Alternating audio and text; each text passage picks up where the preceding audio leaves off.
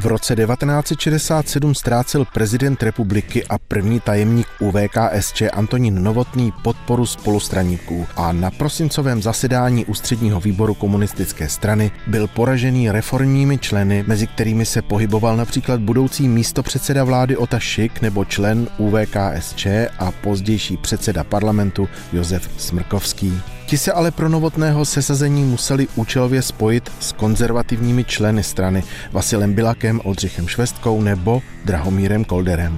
Novotný odjel do Moskvy, chtěl získat Brežněva na svou stranu, ale Brežněv asi s ním nebyl nadšený a řekl, že, jako, že se do toho nebude míchat.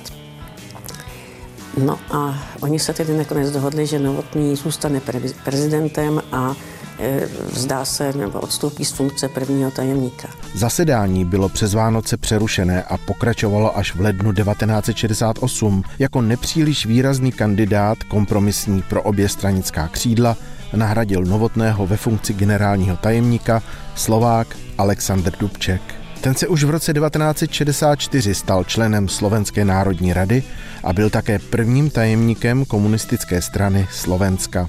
Dubček se na několik následujících měsíců stal nadějí pro mnoho obyvatel naší země.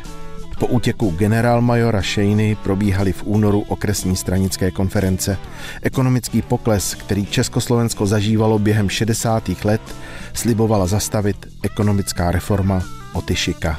Je potřeba říci, že ta ekonomická reforma v podstatě spuštěna nebyla. Jo, na toto pražské jaro bylo příliš krátké, takže do toho srpna v podstatě nebyla realizována v podstatě zachoval se pouze ten koncept vypracovaný Otou Šikem a on sám na něm pak ještě později ve švýcarském exilu dále pracoval a dal v podstatě teprve až v tom švýcarském exilu do toho zakomponoval i různé prvky té svobodné tržní ekonomiky. Ale ten koncept, který byl vlastně předložen v roce 68, tyto prvky až v takové míře neobsahoval a spíše to opravdu byl jenom pokus o reformu toho samotného socialistického hospodářství, toho plá, centrálně plánovaného. Samozřejmě obsahovalo to i některé tržní principy, tržní prvky, ale v rámci například konkurence mezi socialistickými státními podniky. Byla tam přislíbena třeba i, nebo doporučována větší účast dělníků na řízení těch jednotlivých podniků.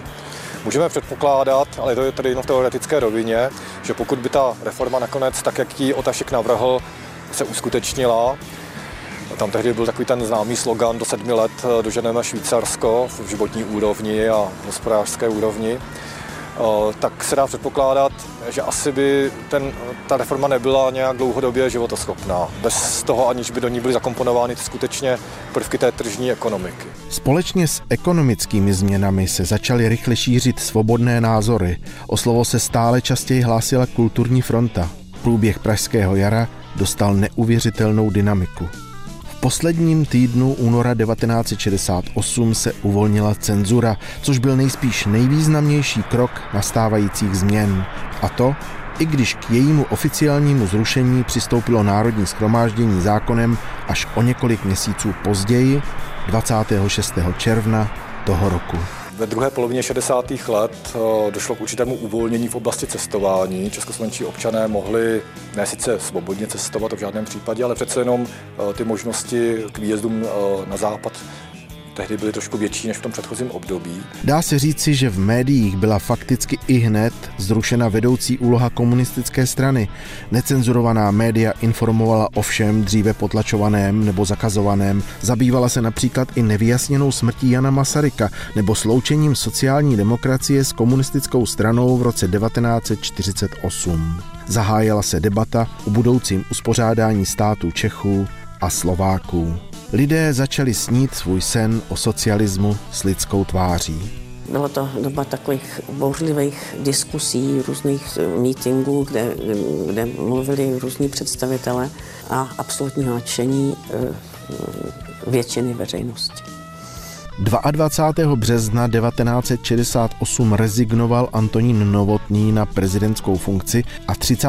března byl nahrazený armádním generálem Ludvíkem Svobodou bývalým velitelem československé jednotky v Sovětském svazu za druhé světové války a poválečným ministrem obrany. Lidé v Československu to vnímali jako velkou naději. Na dubnovém zasedání předsednictva UVKSČ proběhly personální změny. Výměna celého UV byla plánována na zářijový mimořádný sjezd strany.